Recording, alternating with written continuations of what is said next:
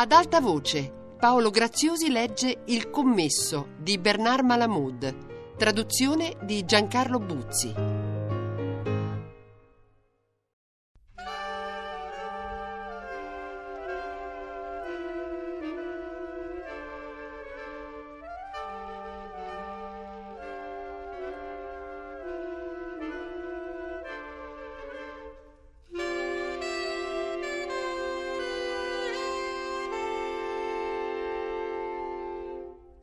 Rincasando dal garage, Nick sentì odore di gas nell'atrio.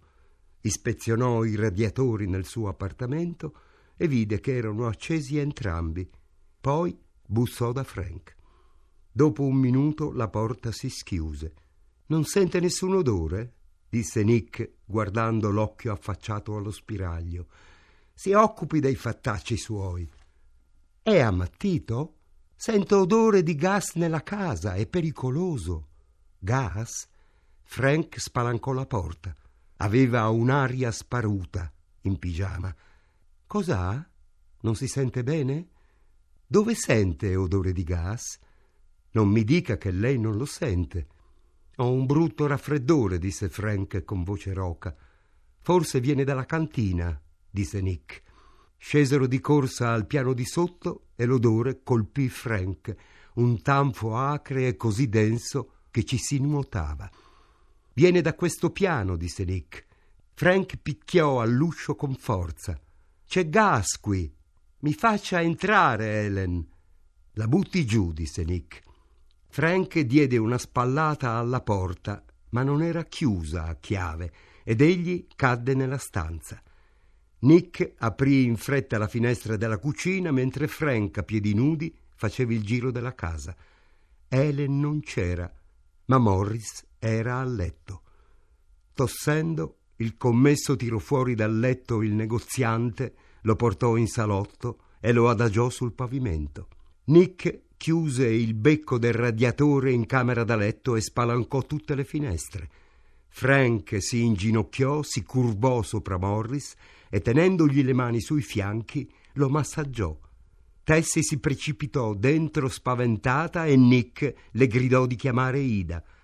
Ida salì le scale incespicando e gemendo. Scorgendo Morris steso sul pavimento, la biancheria inzuppata di sudore, la faccia del colore di una barbabietola cotta, la saliva agli angoli della bocca, mandò un acuto strillo. Helen, entrando tristemente nell'atrio, udì sua madre piangere.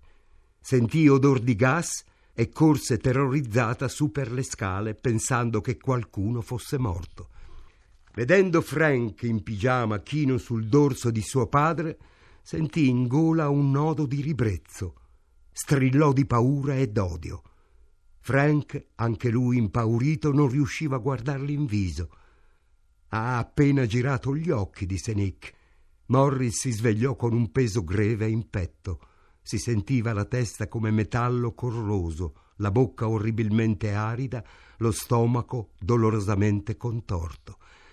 Si vergognava di scoprirsi disteso sul pavimento con le mutande lunghe. Morris! gridò Ida. Frank si alzò, imbarazzato per i suoi piedi nudi e il suo pigiama. Papà! Papà! Helen si era inginocchiata. Perché l'hai fatto? gridò Ida. Cos'è successo? boccheggiò. Perché l'hai fatto? gemette Ida. Sei matta? borbottò Morris. Mi sono dimenticato di spegnere il gas. È stato uno sbaglio. Helen scoppiò in singhiozzi. Le labbra le si contrassero. Frank dovette volgere il viso da un'altra parte. La sola cosa che l'ha salvato è che ha potuto respirare un po' d'aria, disse Nick. Può considerarsi fortunato che questo appartamento non è a chiusura ermetica, Morris. Tessi rabbrividì. Fa freddo, coprilo, che sta sudando. Mettetelo a letto, disse Ida. Frank e Nick sollevarono il negoziante e lo portarono a letto. Ida ed Helen gli misero addosso delle coperte e una trapunta imbottita. Grazie, disse Morris. guardò fisso Frank che teneva lo sguardo a terra. Chiudete le finestre, disse Tessie. L'odore se n'è andato. Aspettate ancora un momento, disse Frank. Diede un'occhiata a Helen, ma lei, ancora in pianto, gli voltava le spalle. Perché l'ha fatto? gemette Ida. Morris le rivolse un lungo sguardo e poi chiuse gli occhi. Lasciatelo riposare, ammonì Nick. Non accendete fiammiferi ancora per un'ora, disse Frank a Ida. Tessie chiuse tutte le finestre meno una e tutti uscirono tranne Ida e Helen che rimasero con Morris nella camera da letto. Frank si attardò in camera di Helen, ma lì non tirava aria buona per lui. Più tardi si vestì e scese in negozio. C'era molto movimento. Ida venne giù e, sebbene Frank cercasse di dissuaderla, chiuse il negozio. Nel pomeriggio a Morris salì la febbre e il medico disse che bisognava portarlo all'ospedale. Venne un'ambulanza a prenderlo e Ida ed Helen lo accompagnarono. Dalla finestra della sua camera Frank li vide andarsene.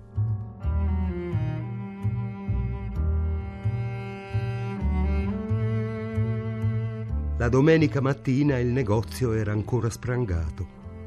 Pur timoroso di farlo, Frank pensò di bussare da Ida e chiederle la chiave. Ma avrebbe potuto aprire Helen e siccome così sulla soglia non avrebbe saputo cosa dirle, Frank cambiò idea, scese in cantina e attraverso il montavivande si introdusse nel gabinetto del negozio, passando per la finestra che si apriva nella conduttura dell'aria. Nel retro si sbarbò e bevve il caffè. Pensò di stare in negozio fino a che qualcuno non gli avesse detto di togliersi dai piedi. Se questo fosse avvenuto, avrebbe trovato qualche sistema per restare ancora. Era la sola speranza che gli rimanesse, ammesso che gliene restasse ancora qualcuna. Fece scattare la serratura della porta d'ingresso, tirò dentro il latte e il pane e si accinse al lavoro. Siccome la cassa era vuota, prese a prestito 5 dollari di spiccioli da Sam Pearl dicendo che glieli avrebbe resi con l'incasso a Sam, che voleva notizie di Morris, rispose che non ne sapeva nulla. Poco dopo le otto e mezza, Frank, che si trovava accanto alla vetrina, vide uscire Helen e Ida. Guardando Helen sentii una nuova fitta di vergogna e di rimorso e insieme una sensazione intollerabile di perdita perdita di una cosa meravigliosa che il giorno prima aveva posseduto e che ora era scomparsa, lasciando soltanto la tristezza di un ricordo. Quando pensava a quel che per poco non aveva avuto, si sentiva impazzire. Gli venne voglia di precipitarsi fuori, tirare Helen sotto un portone e dichiararle la grandezza del suo amore per lei. Ma non fece nulla non si nascose, ma nemmeno si fece scorgere. Come ha fatto a entrare? chiese Ida piena di rabbia. Per la conduttura dell'aria, rispose Frank. Visto che era così preoccupata, non ho voluto disturbarla per la chiave, signora. Ida gli proibì categoricamente di entrare un'altra volta in negozio con quel sistema. Aveva il viso profondamente solcato, gli occhi affranti una piega amara sulla bocca, ma Frank capì che, per chissà quale miracolo, non sapeva niente. Tirò fuori di tasca una manciata di dollari e un borsellino pieno di spiccioli e li depose sul banco. Ho fatto 41 dollari ieri. Era qui ieri? Sono entrato come le ho detto. C'è stato un bel traffico fin verso le sei. Abbiamo finito tutta l'insalata di patate. Negli occhi di Ida spuntarono le lacrime. Frank chiese come si sentiva Morris. Morris ha la polmonite. Ah, che disgrazia! Gli dica, se può, che mi dispiace tanto. E come reagisce? È molto malato. Ha i polmoni deboli. Credo che andrò a trovarli in ospedale. Non adesso, disse Ida. Quando starà meglio. Quanto crede che dovrà rimanerci? Non so. Il dottore telefonerà oggi. Senta, signora, perché non smette di preoccuparsi per il negozio finché Morris sta male e non lascia che ci pensi io? Sa che non chiedo nulla per me. Mio marito le ha detto di andarsene. Frank studiò di nascosto la sua espressione, ma non vi trovò traccia di accusa. Non resterò per molto, rispose. Non deve preoccuparsi. Resterò fin quando Morris starà meglio. Lei avrà bisogno di ogni centesimo per le spese dell'ospedale. Per me non voglio niente. Morris le ha detto perché deve andarsene? Il cuore prese a galoppargli in petto. Ida sapeva o non sapeva? Se sì, avrebbe sostenuto che si trattava di un errore. Avrebbe negato di aver mai toccato il becco di un quattrino nel registratore. La prova non stava forse lì davanti ai suoi occhi sul banco? Quel mucchio di dollari? Certo che me l'ha detto. Non voleva più che stessi intorno a Helen. Sicuro. Helen è una ragazza ebrea. Lei dovrebbe cercarsene un'altra. Ma Morris ha anche scoperto che Schmitz era ammalato da dicembre che teneva chiuso al mattino e che anche alla sera chiudeva presto. Per questo gli affari andavano meglio, non per merito suo. Poi disse a Frank che il tedesco aveva venduto e che quel giorno aprivano due norvegesi. Frank arrossì.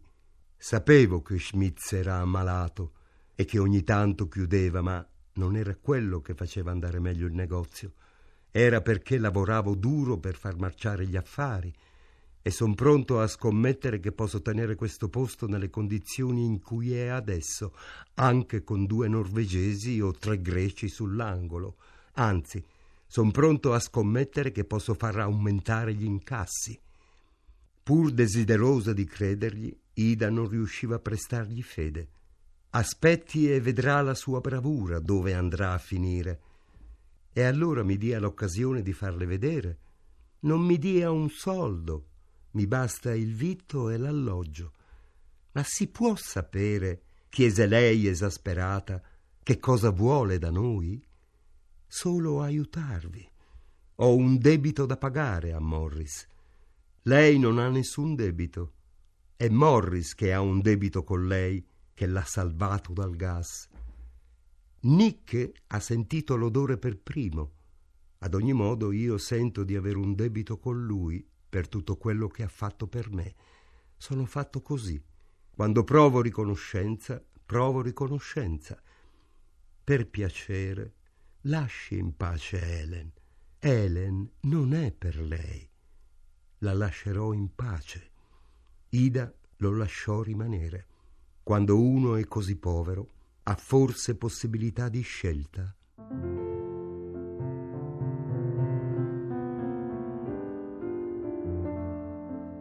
Tast e Pederson aprirono esponendo in vetrina una corona di fiori a forma di ferro di cavallo. I volantini rosa che avevano distribuito procacciarono loro un regolare afflusso di clienti e Frank si trovò spesso con le mani in mano. Nel corso della giornata solo alcuni dei clienti abituali vennero in negozio. Di sera, dopo che i norvegesi ebbero chiuso, ci fu in negozio un improvviso aumento di attività, ma quando Frank spense le luci della vetrina, alle undici circa, aveva incassato solo 15 dollari. Non se ne preoccupò granché, perché il lunedì era comunque una giornata fiacca e per giunta bisognava pur concedere alla gente di arraffare qualche specialità quando se ne presentava l'occasione. Si disse che nessuno avrebbe potuto valutare quale incidenza avesse sugli affari la presenza dei norvegesi prima di un paio di settimane, quando la gente del quartiere si fosse abituata a loro e le cose fossero tornate normali. Nessuno poteva permettersi di dar via tutti i giorni specialità tanto a buon mercato.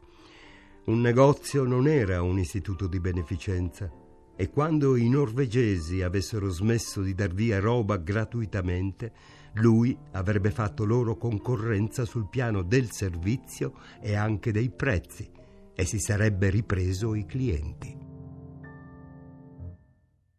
Morris, che dopo dieci giorni d'ospedale si sentiva meglio, fu portato a casa in tassì da Ida e Helen e rimase a letto per un periodo di convalescenza.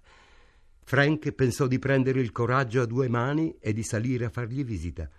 Questa volta voleva farlo subito, ma temeva che fosse troppo presto e che Morris potesse gridargli Ladro che non sei altro. La sola ragione per cui sei ancora qui è che io sono di sopra ammalato. Il commesso cercava di trovare delle ragioni capaci di persuadere Morris, una volta rimessosi in forze, che valeva la pena di tenerlo ancora in negozio. Frank si sentiva disposto, pur di rimanere, a fare qualsiasi promessa. Non abbia paura che io rubi ancora a lei o a chi che sia, Morris, che io possa crepare se mi ci provo. Sperava che questa promessa e il favore che gli faceva tenendo aperto il negozio avrebbero convinto Morris della sua sincerità. Ad ogni modo pensò di aspettare ancora un poco prima di salire a fargli visita.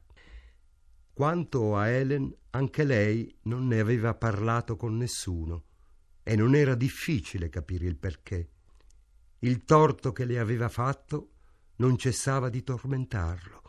Non aveva inteso far male e tuttavia aveva fatto male.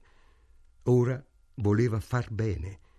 Avrebbe fatto tutto ciò che lei voleva e se Helen non voleva nulla, avrebbe fatto qualcosa lo stesso. Avrebbe fatto quello che doveva fare. L'avrebbe fatto da solo, senza nessuna costrizione. L'avrebbe fatto con disciplina e con amore. Un mattino di buon'ora l'aspettò nell'atrio finché scese. Helen, disse levandosi il berretto di stoffa che metteva adesso in negozio, ho il cuore triste. Voglio chiederti perdono. Le sue labbra ebbero un tremito. Non parlarmi, rispose lei con voce strozzata dal disprezzo. Non so che farmene delle tue scuse. Non voglio vederti e non voglio conoscerti.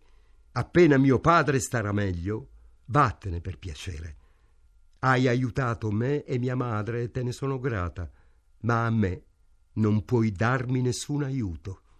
Mi fai schifo. La porta sbatté alle sue spalle. Quella notte sognò di stare fuori nella neve davanti alla sua finestra.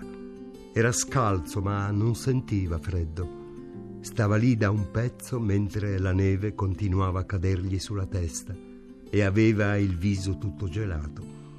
Rimase ancora finché Helen, impietosita, aprì la finestra e buttò fuori qualcosa. L'oggetto scese veleggiando. Frank lo credette un foglietto con su scritto qualcosa, ma invece era un fiore candido, un fiore sorprendente in pieno inverno. Per gettare il fiore, Helen aveva aperto appena uno spiraglio e Frank aveva potuto intravedere solo le sue dita, ma vedeva la luce della sua camera e sentiva anche il tepore. Quando tornò a guardare, la finestra era serrata, sigillata dal ghiaccio. Anche mentre stava sognando sapeva che la finestra non si era mai aperta. Una finestra così non esisteva. Diede un'occhiata alle proprie mani per vedere il fiore e, prima di constatare che non c'era, si ritrovò sveglio. Il giorno dopo l'attese ai piedi della scala, senza cappello. La luce della lampada gli cadeva sul capo. Lei scese e volse altrove il viso freddamente. Helen Nulla può distruggere l'amore che sento per te. In bocca a te è una parola sudicia. Se uno commette uno sbaglio, dovrà soffrire per sempre. Personalmente quello che ti succede non mi interessa affatto. Ogni volta che l'attendeva ai piedi della scala, lei passava oltre senza una parola, come se non fosse esistito. E infatti non esisteva. Se il negozio volasse via in una notte buia, pensava Frank, per me sarebbe la fine. Le tentava tutte per esistere. Gli affari andavano a rotoli. Non sapeva per quanto tempo il negozio avrebbe potuto reggere, né fino a quando il negoziante e sua moglie gli avrebbero permesso di insistere nel suo tentativo di tenerlo in piedi. Se il negozio andava in rovina, tutto era perduto, ma se riusciva a mandare avanti la baracca, c'era sempre la possibilità che qualcosa mutasse, e se qualcosa mutava nel negozio, forse poteva mutare anche altrove se riusciva a tenere in piedi il negozio fino a che Morris fosse sceso, avrebbe avuto almeno un paio di settimane per cambiare la situazione. Poche settimane non contavano nulla, ma forse non contavano nulla perché per fare ciò che doveva gli occorrevano degli anni. Tast e Pederson continuarono per settimane a vendere le loro specialità escogitarono tutta una serie di sistemi per indurre la gente a comprare. I clienti di Frank sparivano.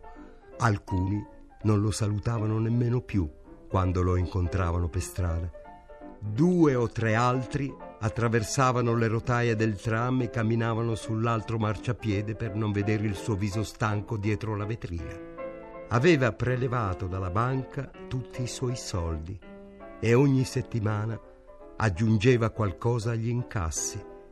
Ma Ida capiva che gli affari andavano male. Era scoraggiata e parlava di mettere il negozio all'asta. Questa prospettiva faceva impazzire Frank. Pensò che doveva darsi ancora più da fare. Le tentò tutte. Comprò a credito delle specialità e ne vendette la metà, ma quando i norvegesi cominciarono a ribassare i prezzi, l'altra metà della merce gli rimase sugli scaffali. Tenne aperto tutta la notte per un paio di volte, ma non incassò nemmeno tanto da pagare la luce.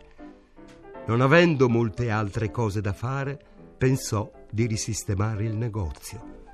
Con gli ultimi cinque dollari che gli erano rimasti sul libretto, comprò qualche litro di vernice da poco prezzo tolse la merce dagli scaffali, strappò via la carta ammuffita e dipinse le pareti di un bel giallo tenue. Andò avanti a dipingere un pezzo di parete dopo l'altro.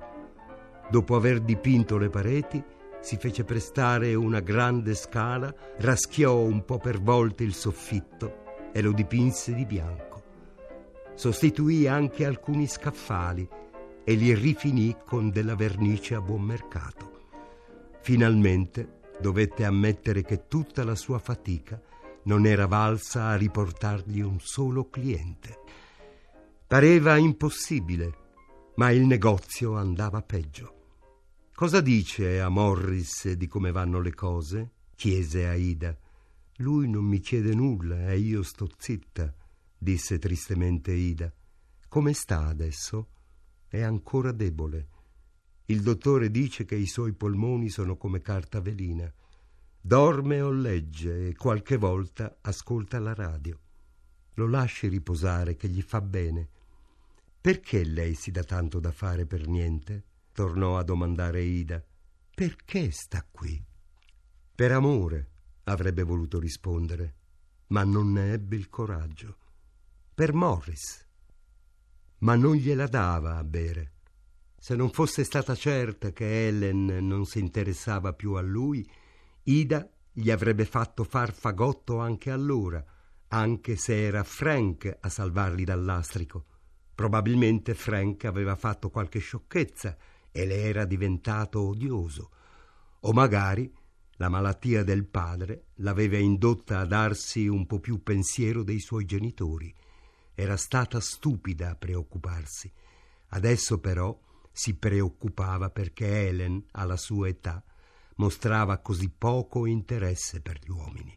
Ned aveva telefonato, ma Helen non andava nemmeno a rispondere all'apparecchio. Frank diede un taglio alle spese. Col permesso di Ida fece togliere il telefono con tutto che odiasse farlo perché pensava che forse Helen, una volta o l'altra, sarebbe scesa a rispondere. Ridusse anche il conto del gas accendendo solo uno dei due radiatori a pian terreno.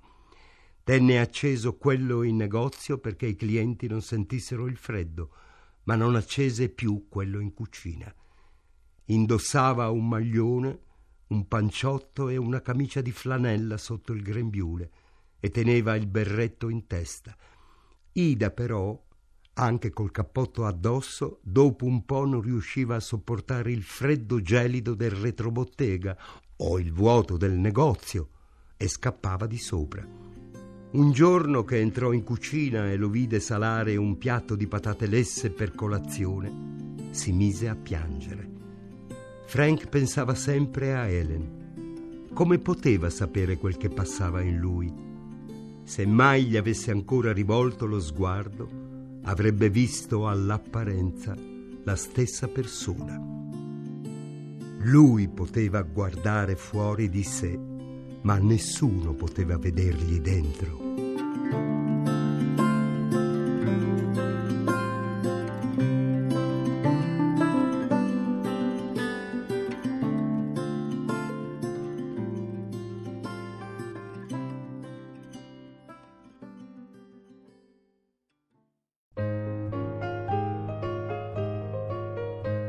Graziosi ha letto Il commesso di Bernard Malamud, traduzione di Giancarlo Buzzi. A cura di Anna Antonelli, Fabiana Carobolante, Lorenzo Pavolini. Regia di Luigi Iavarone. Per riascoltare il programma radio3.rai.it. Per scaricarlo raiplayradio.it.